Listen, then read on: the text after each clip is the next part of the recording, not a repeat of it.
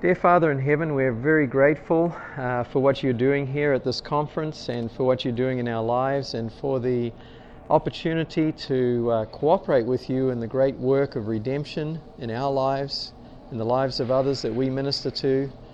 And Father, um, we want to follow you. We want to, as we just heard in the last um, session, we want to do what you say and leave the results up to you.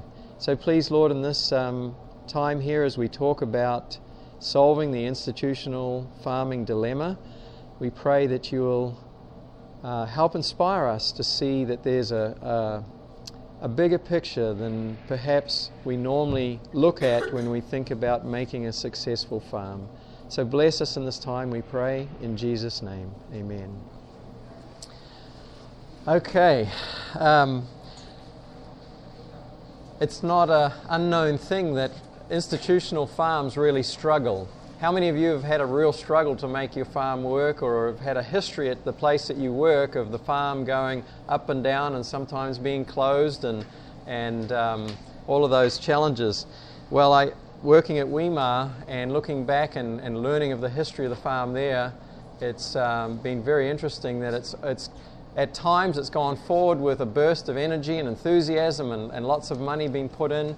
And then all of a sudden, where's all this money going? And we spend all this money and nothing's happening and it's not coming back in. And, and then the reins get pulled back and it stops, and that farmer goes away discouraged. And, and uh, so the cycle seems to go over, and it's not unique to us, it's been pretty um, common in a lot of institutions. And um, so, you know, we have. Um, prayed and thought and, and um, been seeking to know what is it that can really work to bring agriculture back. You see, back in the day, agriculture was an excellent means of um, industry to bring money into the schools to provide employment for students and to help support the institutions and, and keep them going. But as you heard last night, um, Bob Gregory's presentation, the Green Revolution has completely changed things.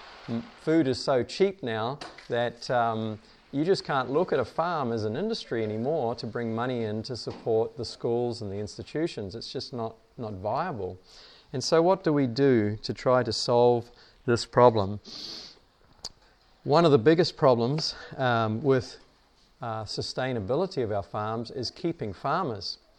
Um, the turnover of farmers is one of the major causes of loss of income and uh, for the failure of our farms is because there's such a high turnover. And there's reasons for the big turnover of our farmers at our institutions. And perhaps it's because we are looking at the wrong thing. We're looking at numbers, dollars, as the, the, the, the, the, the uh, uh, measure of success of our farms. And so, first, I want to just uh, look at why would somebody want to farm at an institution? It's really hard for institutions to find farmers. We get calls and contact all the time. We need a farmer from all over the place, and um, they're just not out there. And the ones that are successful out there are a bit burned, you know, hearing either having worked at an institution or having heard about it farmers that have had experiences working at institutions and are not really interested to go. But why would somebody want to work at an institution as a farmer? Well, perhaps the, the main reason would be conviction and devotion to God's work. Uh, you don't have to read much in the counsels that we've been given to know that it's part of God's plan, and so conviction is probably the number one reason. Some uh, aren't experienced farmers. In fact, a lot of times uh, somebody that loves gardening and has had a bit of experience gardening gets hired as a farmer and doesn't have any commercial experience, and so they um, want to get the experience and, and do it. They love the work. Um, they have hope to see the promised results because hasn't God promised amazing results from our farms that are integrated into our schools? Um, they believe the blueprint, and for some it may be that working at an institution is for the benefit of their children. Like at Weimar, we have an academy and we have a college, and so um, there's an attraction sometimes that their children can go through the school, and that's the reason to go there and, and work. So perhaps you have other reasons as well. But um, I was really encouraged at ASI that they were promoting and giving this book out. Uh, how many of you went to ASI? Few of you. So this book was um, being uh, distributed, and how many of you have actually read this God's Beautiful Farm, the story of Madison? Okay, uh, a few of you have. So this book is very inspiring. If you haven't read it, I really encourage you to do so. It's a, a, a it's amazing. It's one of those books you just won't want to put down. You want to read it through and and um, and hear the story of how God led. Jo- uh, I was going to say Joshua and Caleb. They are the Joshua and Caleb of Adventism, I believe, who stepped out in faith in the face of all kinds of opposition to follow God's will and to um, really do something revolutionary. And God blessed their work. It was amazing how the success they had at this school. But sadly, in the 1960s, the school shut down for various reasons, which we don't have time to get into. But um, the dream is still alive in the hearts of many to see this return back to this amazing, beautiful farm that, that um, God blessed and can bless in, in all our institutions. This um, article, which probably comes from about the same era as Madison was, um, uh, was starting, was another school. It was a conference school. And I want to share this article with you because it actually um,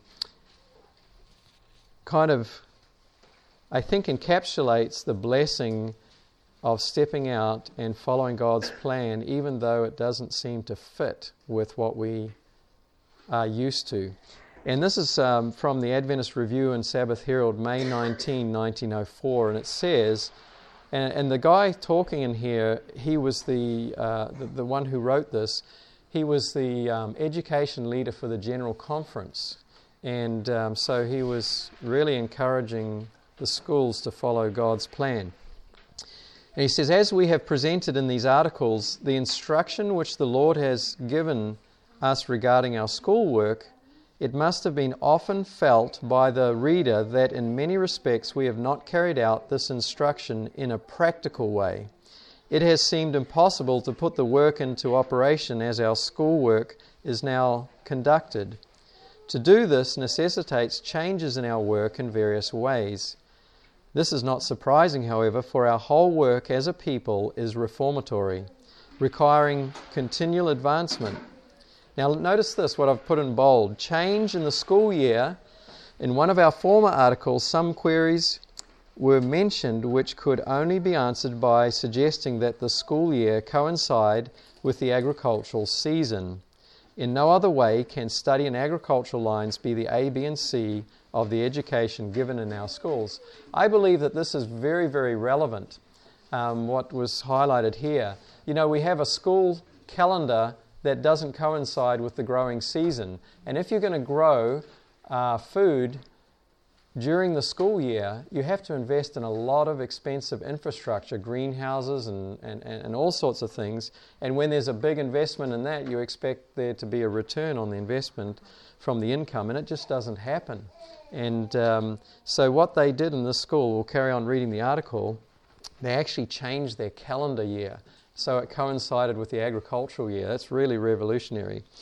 Says we need not repeat the various statements which can only be uh, conformed to by having our schools in session and the students in attendance in the spring, summer, and fall.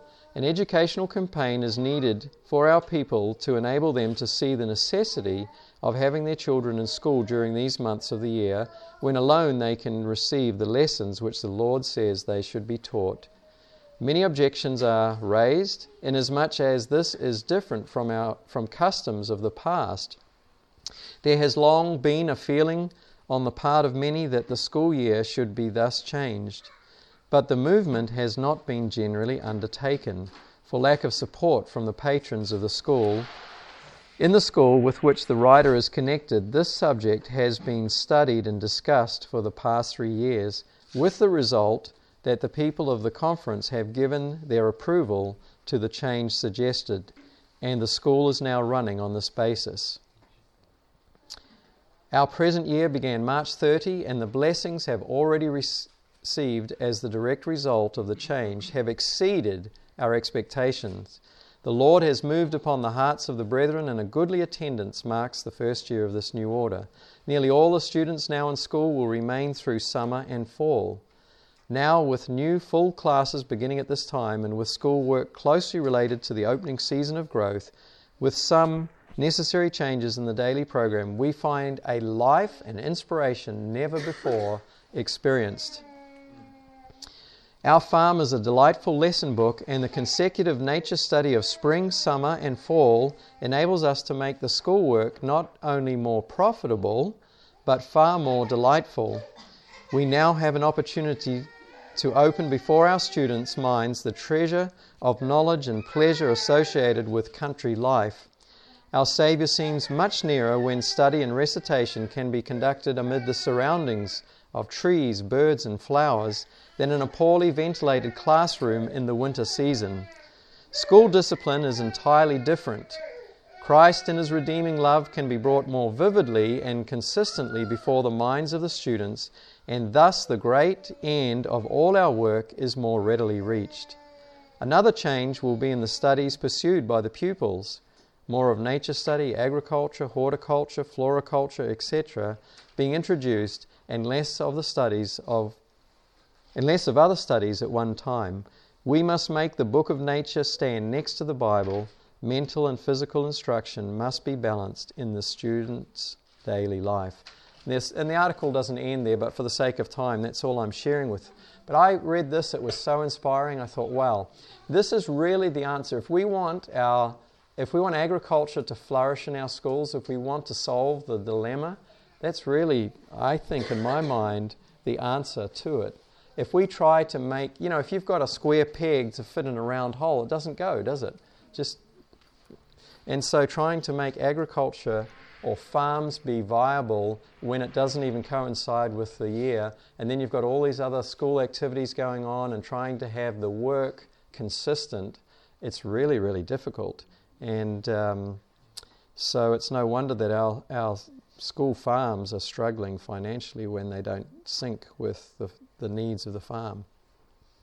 So, why do farmers leave institutions? Let's have a look at that for a minute. Financial pressure would probably be the, the number one. Um, there's great expectations on the farmer that the farmer is going to make the farm very successful and it's going to be profitable. And as the time goes by and it's not the money isn't coming in, um, it becomes very discouraging for the farmer, and he's made to feel, or perhaps he's not made to feel, but he may um, think that he's a failure because the money's not covering all expenses that's coming in. Perhaps it could be from lack of experience and short term failure because you might not do well one year, but you have to wait another year to implement changes that you've learned from that year. And, and so uh, it's very easy to get discouraged in the short term without persevering to learn and, and, and change. Um, others at the institution don't understand the blueprint as the farmer understands it, and um, so seem to be on a different page than everybody else. So that leads to discouragement. Farmers work hard, and sometimes they don't feel valued and appreciated.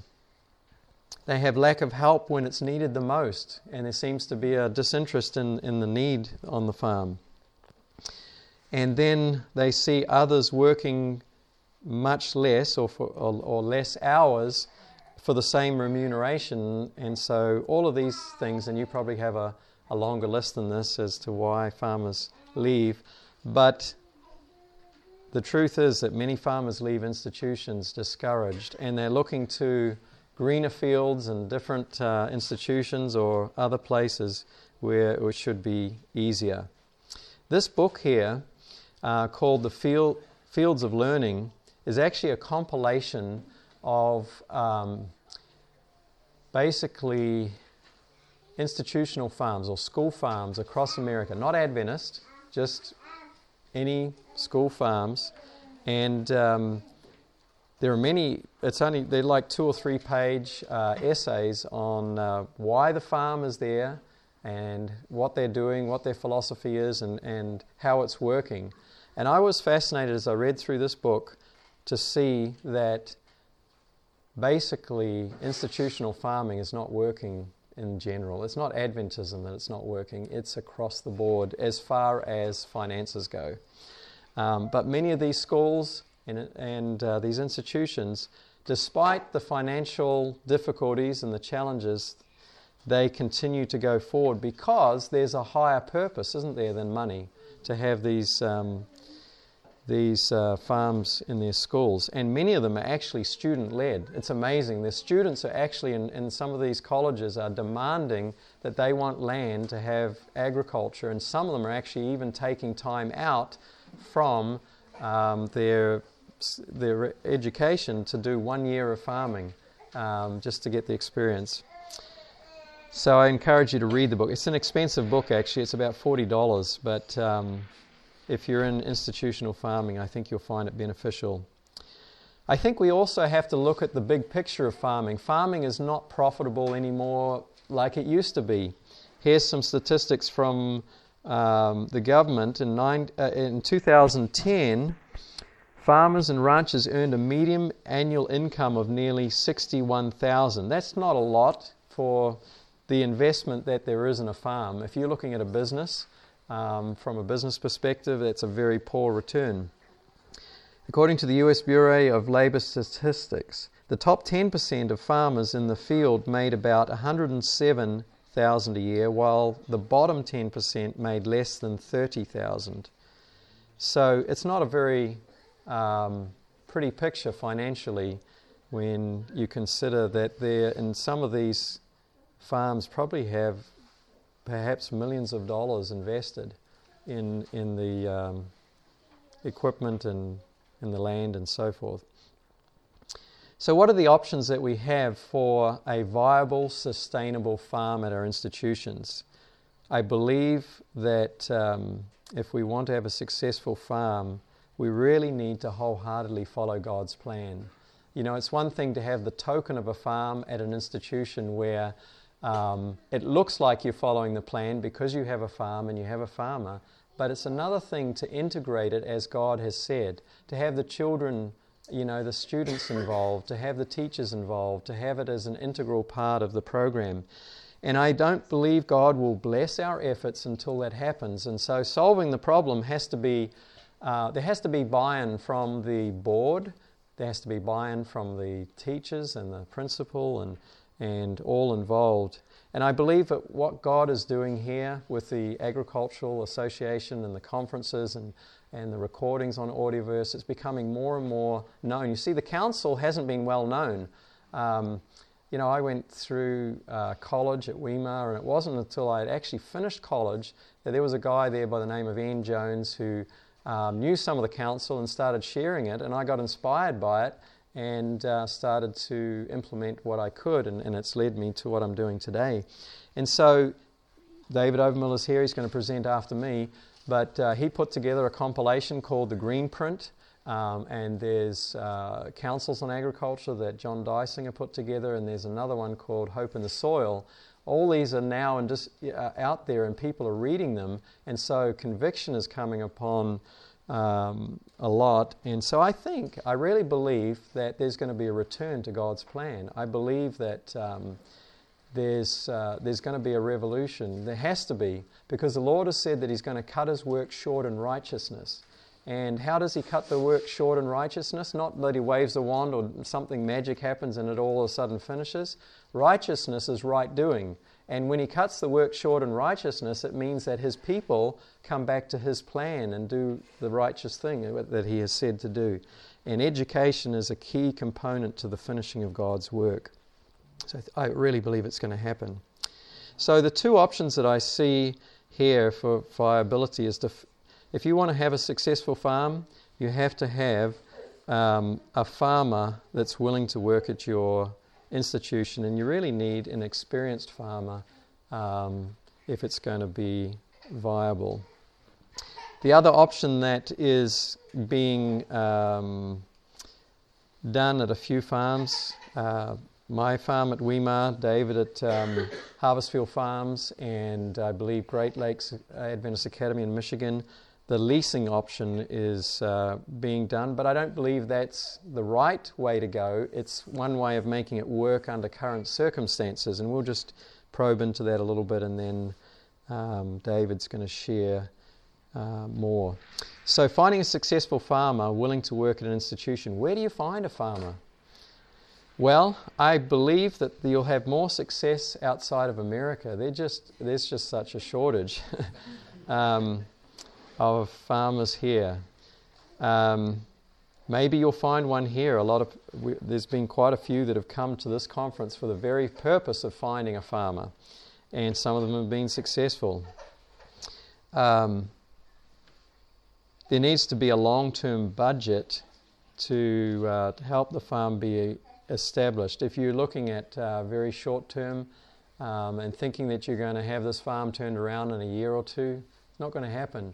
The industry, in the industry, they don't expect to uh, start a farm and make a profit for five years. So why should we think that we're going to do it any better? And so we need to have a long term budget that is uh, going to sustain the farm. So when you get a farmer and you find someone willing to do that, they're not going to um, be discouraged because they haven't made it in a short time. Um, you need to have more than just a token farm to attract. Uh, I would like to say more, but my time is running out. But I think you understand what I'm saying there. There needs to be earnest prayer and a willingness to do God's will. If we really earnestly seek the Lord and pray, God will open the way. It's what He wants. The devil doesn't want this to happen. He does everything he can to try to squash it and prevent it from happening. And um, one conference president told me that um, they were implementing agriculture into their school. He said in all his years of ministry, he never saw the devil work so hard to prevent it from, you know, to, to prevent that from happening than anything else he'd seen the devil try to do. So, um, yes. So that one of the other things we need to do is change our accounting practices. Um, and this is a, a pretty important uh, thing because sometimes the accounting records make it look a lot worse than it actually is. And um, in the institutional accounting procedures, there's something that's called overhead distribution. How many of you are familiar with that? Anybody heard of it? And so overhead distribution is basically all the expenses that they can't nail down to a department and it just gets spread over every department. And it's kind of like a tax. And um, I don't know what it is where you are, but um, at Weimar it's 25%. So whatever your gross income, a tax of 25% gets added to your expenses. And it's not really that they get that money, it just shows as an expense. So you've got 25% extra expense beyond what really is, is um, actual expense. So I believe that if we want to make our farms um, uh, appear to be, to be doing, to actually, how do I say it? to be more accurately portrayed, thank you, um, then I think we should have a different way of accounting to show the reality. Um, we need to make a clear distinction between capital expenses and annual supplies because as soon as you put annual uh, capital expenses as an annual expense, it looks like you're running at a huge loss. But any business, there's capital expense, and, and there can be a lot of uh, capital expense. So um, that needs to be distinguished. And then the other thing is to allow the farmer to make financial decisions within a budget. So there needs to be a clear budget set that, um, that is agreed upon, and then give the farmer the freedom to work within that budget and don't say, well, no, you can't have money for this, and, and, and so on. So they need to have the freedom and the responsibility to make it work.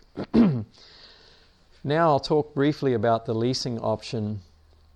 Um, this is working. It's working for David, it's working for, for me, and it's working at Great Lakes Adventist Academy. It's working with a, uh, a broken system um, however, it is keeping the farm uh, viable and going, but it's, I believe it's a temporary uh, band aid until we fully integrate and have the school and farm work. Oh, what I never went happened there. Okay, I think I became unplugged. Okay, so basically, um, the lease is basically a legal agreement where the farmer then takes over the financial responsibility for the farm. So in our case, it's a token of $1 a year. So it transfers the financial responsibility to me, where I pay all the expenses, pay the um, student um, wages if I hire students, and um, pay all the bills. And uh, it does work. Um, the Lord has blessed, been doing it for two years. And um, I, I prayed when, when I was given it. It wasn't something that I chose, it was something that was kind of put upon me. And um, I prayed and said, Lord, if you want this farm here and you make it work, then I'm willing to do my part. And, and He has certainly done His part and, made, and blessed. And so, um, one of the things that after the first year, the um, we were paying rent when I was on wages, and so for the first year, I wasn't charged rent. But it turned out at the end of the year that we actually made on the farm the equivalent of what I was paid when I was on um, salary. And so then I was asked to pay rent.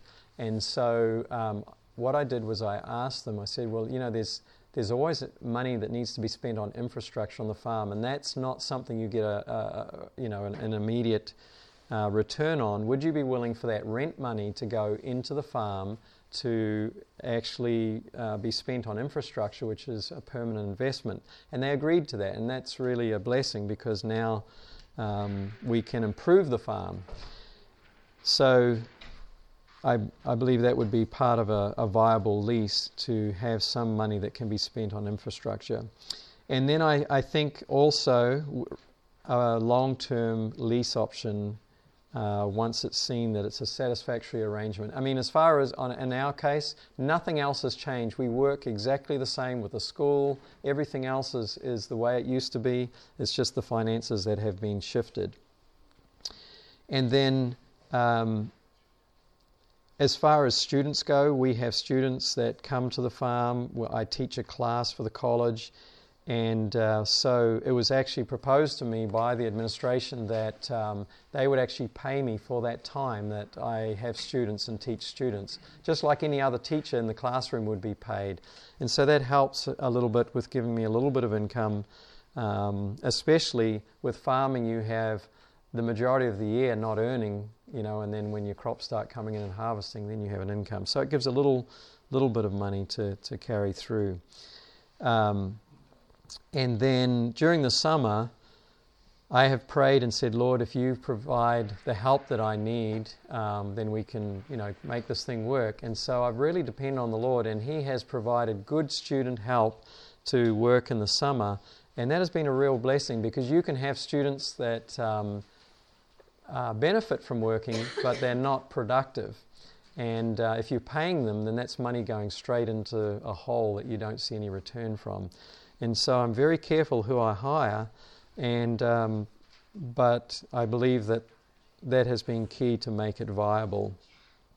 I wish I could say more, but we have one hour to present this, and I've got half, and David has the other half, and he's going to uh, um, address this more. But uh, I hope that what I have shared has been a um, has been helpful as you consider your own personal situations sure how to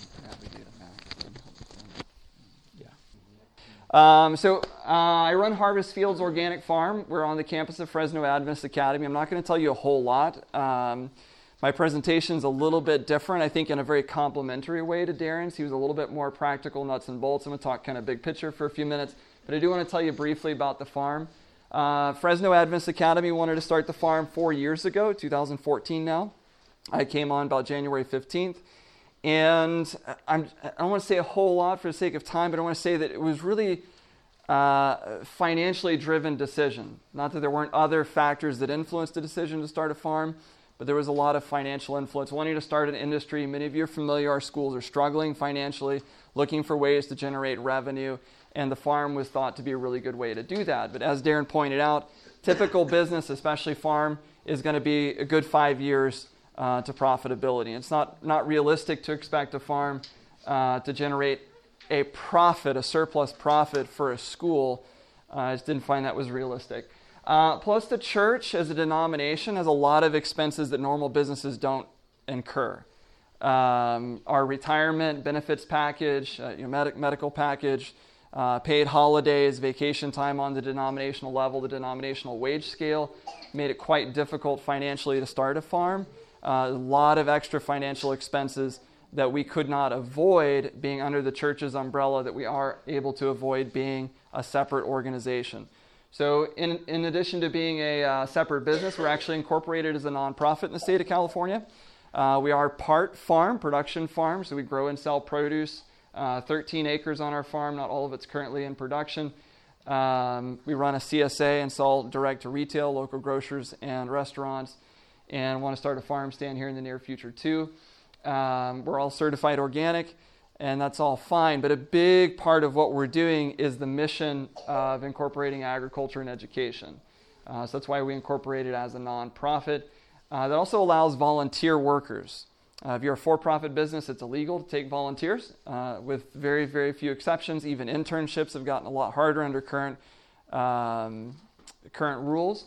But as a nonprofit, I can take volunteers and take interns quite easily. Uh, we're working with four schools right now, helping them develop elementary school gardens primarily, and a little bit on the high school level too. And I didn't think that it was reasonable to expect a production farm to pay for mission activities, so we incorporated as a nonprofit so that we could split the balance. Um, you can come to this debate. I have people that I, you know, friends I debate this with. As an Adventist farm on a school campus, are you a business or are you a ministry?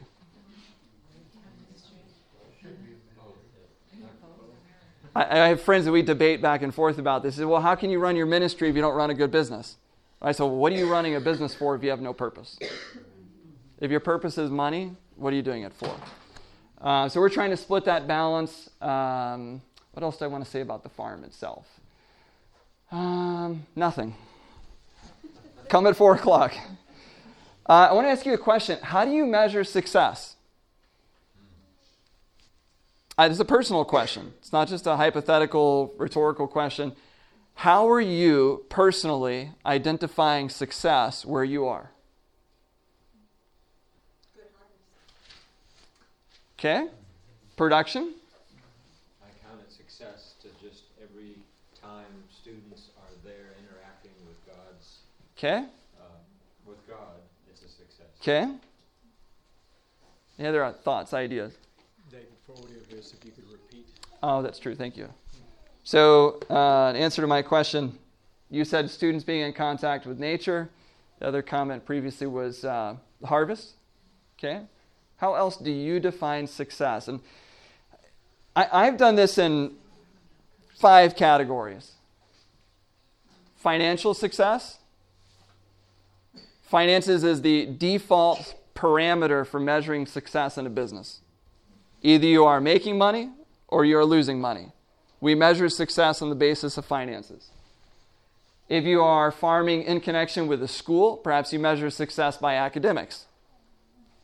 Does the farm, does the garden benefit the student academic life? Does it raise GPAs? Does it keep kids out of the classroom so they're not doing their homework and so their GPAs and test scores go down? How does it impact academic performance? There's plenty of studies that demonstrate that hands on learning benefits academics. So you could be measuring the farm's impact on the school from an academic uh, parameter. Uh, you mentioned the number of students. Do we measure success by the number of kids that are working on the farm, that are, that are learning skills, uh, work ethic, etc.? Or do you measure spiritual uh, character development? And how would you measure that? That's a great question. Or do you measure influence? The influence that you're having on the kids, the influence that the school is having on the community through the farm. I've, I've definitely connected with people through our farm that I would not have connected with in other ways. Now, just a touch of my personal background I worked for the denomination for 10 years before going into farming. Uh, worked for Souls West, it was an evangelism school run in the Pacific Union Conference, teaching kids to do Bible work and a lot of literature evangelism work. And I've knocked on a lot of doors, given a lot of Bible studies, preached a lot of sermons to people who uh, would not be interested in farming. What am I saying? In other words, a lot of Adventists really aren't interested in food and farming and sustainability and that sort of thing. I'm going to flip that question around, that statement around. through farming, I've met and be, uh, befriended a lot of people that I would never be able to befriend through Bible work and colporteur work and handing out literature and tracts and preaching sermons and the evangelistic series and your typical flyer in the mail for uh, Doug Batchelor, you know, Mark Finley kind of thing. How do I measure that influence? There could be more things we could add to this list. My question is how are you measuring the success of your program? How do we collectively in this room measure the success of a farm garden on a school campus? Now, as a denomination, how many of you are conference schools, by the way? Okay, a few. Uh, Self supporting, independent? And how many of you just private? Okay, a couple. How do we, interacting with our school administrators, our conference administrators, communicate what success would be if I'm going to step onto a school campus and start a program, they're going to have their own definition of success. So I don't only have to meet my definition of success, I have to meet their definition of success if I'm dependent upon their money for sure, or I have to shape their perspective of what success would look like. So, again, how do you define success? How do we define success in this room? And how do we communicate success to those beyond this room, our administrators in the conference, schools, churches, whatever? Community garden, school garden. How do they understand success and measure it on the same page with you? I don't want to say a whole lot, uh, again, about our farm and our particular circumstances. But I know that finances were a big issue at Fresno Adventist Academy, and I made the mistake of allowing stepping into a situation where finances were too much of the measure of success. And that's not to belittle them at all. There's a lot of circumstances that the school was dealing with, so just don't read too much into that comment. Schools have tremendous issues in our church. Tremendous issues in our church. And that was not a criticism, it's just we weren't on the same page and our understanding of what success was and how it should be measured was not, not right either. So I've learned some of this the hard way. I want to look at a couple things. Uh, let's, let's, take financial success for just a second. Uh, Ellen White writes The influence for good that the manual training work has exerted over the students overbalances the financial loss and would overbalance it if it were 10 times as large as it is. So, if we only measure the success of the program on the basis of cash, profitability, this would be success even if you were losing money. How many souls in this work, excuse me, how many souls this work has helped to save, you will never know till the day of judgment. Okay? If we're measuring success purely on finances, we're missing the real picture. Not that finances isn't important. What about academic success? Uh, it, academics is really important, especially in our world. Uh, this is from Counsels on Education. If the youth can have but a one sided education and it is asked, which is the greater consequence, the study of sciences with all its disadvantages to health and life, not to get into the health issues involved in schools in Ellen White's day, but the study of sciences is an academic thing. That's what, what kids go to school for today is academics, the study of the sciences. But she asked the question, which one's more important, academics or the knowledge of labor for practical life? We unhesitatingly say the latter. If one must be neglected, let it be the study of books. So I'm really into promoting agriculture benefiting academics, but if that's my only parameter for success, she says that's not the most important factor. Uh, here's a couple more quotes. Counsels to teachers. We are at our church, she says, is to be guided by true theology and common sense. Did you know that? Uh, many of us actually think that our church is guided by Sola Scriptura, Bible alone. I'll let you ponder this. We are to be guided by true theology and common sense. But where does common sense come from? You look at the next quote. This is education, page 220. Practical work encourages close observation and independent thought. Rightly performed tends to develop that practical wisdom, which we call. Common sense. So, what's the value of the farm to our church? If our church is guided by the Bible and common sense, but you don't have common sense because you don't have practical work on your schools, what's the measure of success? How is the lack of practical work influencing the decisions made in our church every day on a common level? What's your measure of success? Uh, what about spiritual success? Now, this is a quote, uh, this is one of my favorite quotes, or, or at least one of my most important quotes. Uh, White writes, I've been led to inquire must everything that is important in our youth be sacrificed in order that they may obtain an education at the schools? If there had been agricultural and other manufacturing establishments in connection with our schools and competent teachers had been employed to educate the youth in the different branches of study and labor, devoting a portion of each day to mental improvement and a portion of the day to physical labor, there would now be a more elevated class of youth to come upon the stage of action to have an influence in molding society. She goes on, the youth who would graduate at such institutions would many of them come forth with stability of character. They would have perseverance, fortitude, and courage to surmount obstacles, and principles that would not be swerved by wrong influences, however popular. Now, I'm going to share something with you. 50% of the young people in the Seventh day Adventist Church, a conservative number, 50% of the youth in the Adventist Church leave the church immediately after graduating from high school well documented, well researched church data. 50% of our young people leave the church immediately after graduating high school. I'm going to do a little bit of math with you. This is 2016. You can find some of this data uh, on the uh, General Conference's Archives and Statistics website. There are about 53,000 Seventh day Adventist students in our U.S. schools. There are actually more students than that, but some of them are non Adventist students. 53,000 Seventh day Adventist students in our schools. So I just picked a random number. Let's say you divide that by 12 grade levels, okay? And I forgot pre K if you want to count that. But every year, about 4,400 kids graduate from an Adventist institution in the U.S. Half of those leave the church. That's 2,200. Now let's do a little bit of financial math. The average wage in the United States is about $50,000. Multiply that by 2,200, and you get $11 million that leaves the church every year when those kids leave the church. Now, let me ask you how do you measure financial success of a farm? If the farm is contributing, as the previous quote said, if the farm is contributing to the character development of the young people, keeping them in the church, she said that they would not be swerved by wrong influences, however popular. If they stay in the church because of their experience on the farm, when they graduate from school, get a job, they're going to pay their tithe money. By the way, that 11 million was just tithe. I took the $5,000 a year on 50,000, came up with 11 million that does not count offerings. $11 million a year. That's just one class graduating. But next year, another class is going to graduate, and half of them are going to leave the church. And the third year, another class is going to graduate. So, three years from now, it's not $11 million a year that the church doesn't bring in in revenue from tithe paying, attending church members, but $33 million the church is losing every year.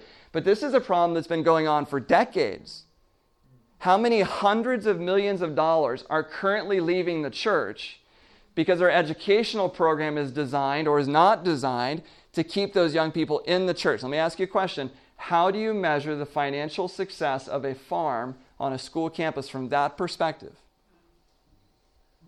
And our denominational leaders and our educational leaders are well aware of the statistics that half of our young people leave the church every year. And I'm not just blaming it on the lack of farms on the schools either. There are a lot of reasons why our young people leave the church. But I want to challenge you what is your measure of success? If your farm is losing money, but you're educating properly, and that has a financial return upon the church later in life, how do you measure that? And are you successful because you're losing money, or are you failing because you're losing money on your farm? So, I'll tell you what I think, and you know, in an hour we can't, uh, as the, the title to the, the workshop says, the uh, institutional dilemma. We can't solve that in an hour. But I'll tell you what I think is my biggest, uh, our biggest challenge. And that is recognizing that the school, farm, or garden is not about money or academics, but about the opportunity to transfer spiritual values to our youth. Now, the Bible says, Seek ye first the kingdom of God and his righteousness, and what happens? Okay, all this other stuff starts to come back to you. So, um, I'm going to invite Vanessa Ghilarducci up here. I'm going to have to share this so you get on there. Um, our farm, uh, Harvest Fields, is a unique farm. and is not replicatable to everyone else. We are a nonprofit. You can't all become nonprofits. You shouldn't, perhaps. Um, she has at Bakersfield Adventist Academy a unique story that I think is equally as relevant as what we're doing on our farm, and has a story I think that benefits everybody. And we've kind of summarized some ways where you can meet the challenge of identifying success to yourself and communicating that success to your other administrators, whether it's school or conference wide.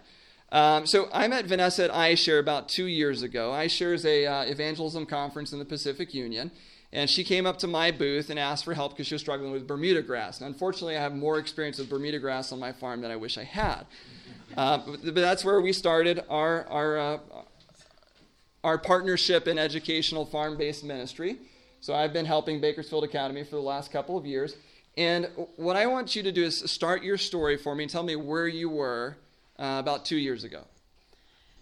So, two years ago, my son was about to enter kindergarten, and so I decided to read the book Education. And when I read that and I saw how important it is to have nature incorporated into education, I thought we need this at every school. And so I went and presented that to the principal and said, Hey, I want to start a school garden. And so that's where we started.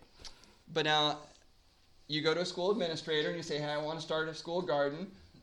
And it's going to require money, and most Adventist schools don't have what? Okay, so Bakersfield Adventist Academy. I'm, i happen to be a little bit familiar. Not lots of extra cash floating around there. What'd you do? So with lots of prayer, I mean, that's a key thing. Lots of prayer. Um, I I told them, okay, I want to start this school garden. Um, I won't require money from you. I'll raise all the funds. I just need your land and I need water and show me where to do this um, if you'll let me do this. And I also, on top of that, I showed him a plethora of Spirit of Prophecy quotes and why this is important and um, told him about that. And he said he'd present it to the board. Okay, so how many of you here are farming? Now, how many of you farmers like selling stuff to people? I mean, I know you like the money that comes from selling things to people, but how many of you feel like salesmen? Okay, very few of you raised your hand, and I think the honest truth is a lot of us don't like being salesmen. But what she had to do was a little bit of sales. But you notice her sales technique? Did you catch it? I don't want anything from you except a little spot of ground. Correct, and that's certainly the case at Bakersfield Academy. They had some land and weren't using it. Fresno Adventist Academy, same way. Got some land, not using. How many of your schools have land that they're not using? Okay, lots of hands in here. So you said to them, and I think this is a really important thing I just need your permission. I'll take care of everything else. If we're going to make this succeed, we're going to have to take ownership for this ourselves. That might mean some sacrifice. She's not getting paid for this, she's a volunteer. But she took ownership of it as a volunteer and then provided the solutions. I think it's really important. Many of our administrators, we can't just criticize our schools. These guys work a lot. My office faces the principal's window. Um, my barn office window faces the school's principal's window, and I see what time the light goes off in that office every day because I'm there too. You guys relate to that one, don't you? So they're overworked, and guess what? They don't have, politely, have a clue what to do. They don't know about farm business management, farm marketing strategies. They don't know about growing stuff, tools, equipment, maintenance, like organic certification. They don't know this stuff. So you took all that on and you said to them, I want your permission. I'll mm-hmm. take care of everything else. Where'd you go from there? From there, um, I knew that um, once they approved it and showed me where I could do this, I knew that I needed to raise money.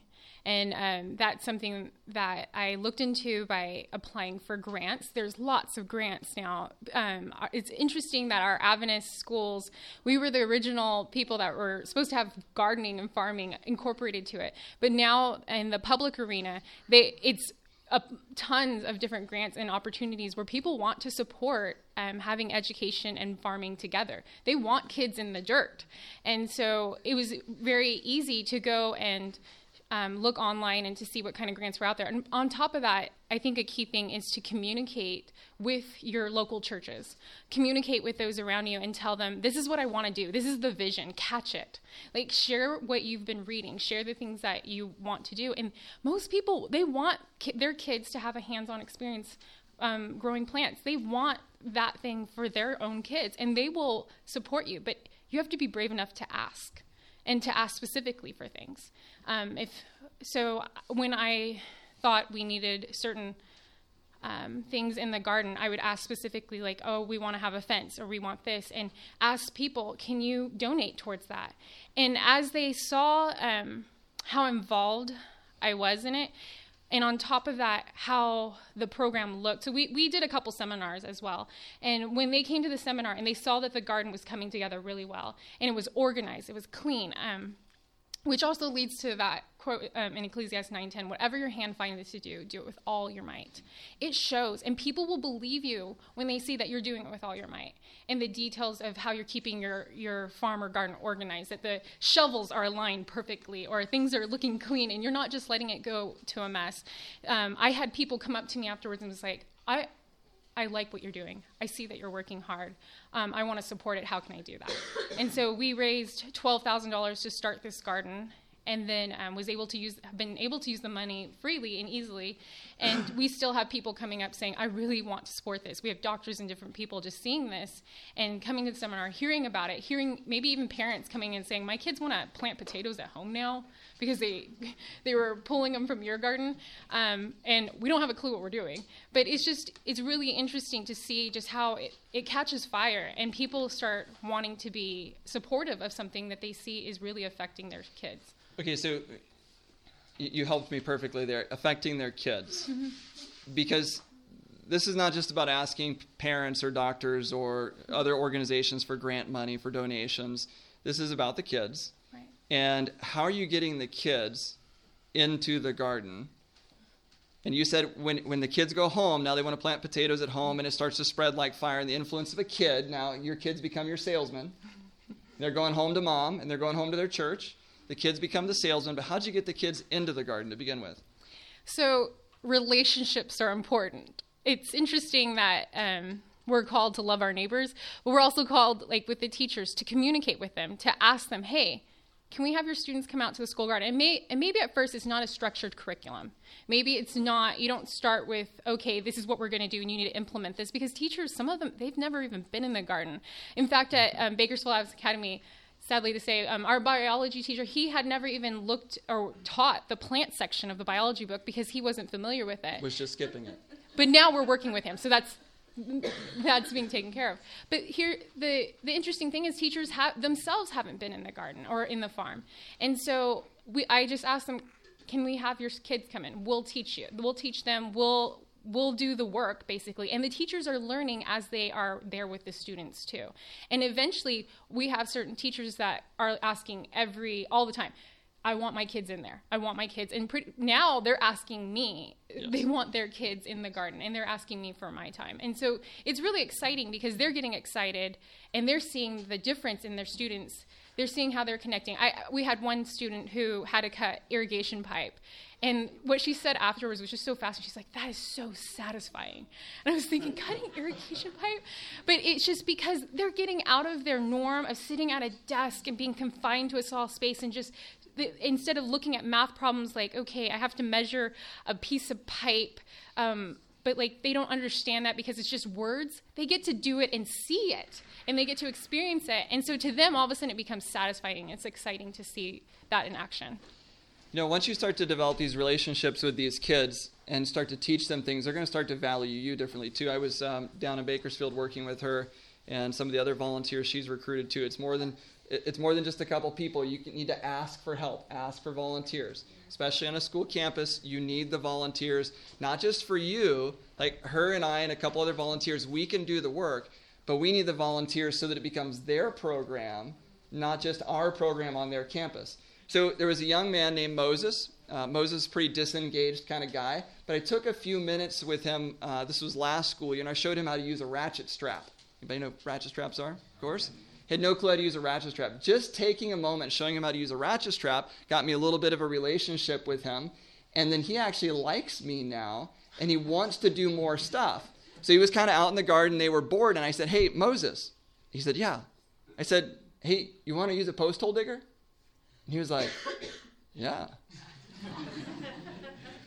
and then there were two other boys that wanted to use the post hole digger because one boy was using the post hole digger. And you know what? They had never used the post hole digger before. They didn't even know what it was when I asked him, Do you want to use it? And uh, just getting them engaged, and they get excited about it. And what she was saying, then that starts to spread. But we have to, we have to take ownership of this and realize that we need to help them, the schools, whether it's private or denominational, independent, like whatever, we need to help them come alongside them and help them make it happen and not just tell them that it needs to happen. Yes, it needs to happen, but we have to help them make it happen by taking ownership ourselves. That's going to put some of you out of your comfort zone a little bit. You're going to have to go up to people and tell your story, ask for donations, ask for volunteers, talk to teachers, get the kids out in the garden, and then soon that'll start to create momentum, and momentum will start to come your way. Um, again, we have to stop here. I'm a little bit over time, a couple minutes. Uh, but four o'clock, please be here. Let's all talk together. There's a lot of experience in this room that we need to share with each other and uh, inspire each other with. So we'll pause here. Don't forget, we'll take a 15 minute break, and we've got a couple other schools coming. And why don't we close uh, with a prayer? Father in heaven, I want thank you uh, for all of us sitting in this room. This room is full, and it says something about what's going on in our church. And I pray that you would bless us uh, the rest of this day as we talk as a, as a group of um, fellow believers in something particular, and that is agriculture and education that you would help us to learn from each other, be inspired by each other, and to move forward in what we're doing uh, for the sake of our young people in our church and for the mission of our church. In Jesus' name we pray. Amen. This media was brought to you by Audioverse, a website dedicated to spreading God's Word through free sermon audio and much more. If you would like to know more about Audioverse, or if you would like to listen to more sermons, please visit www.audioverse.org.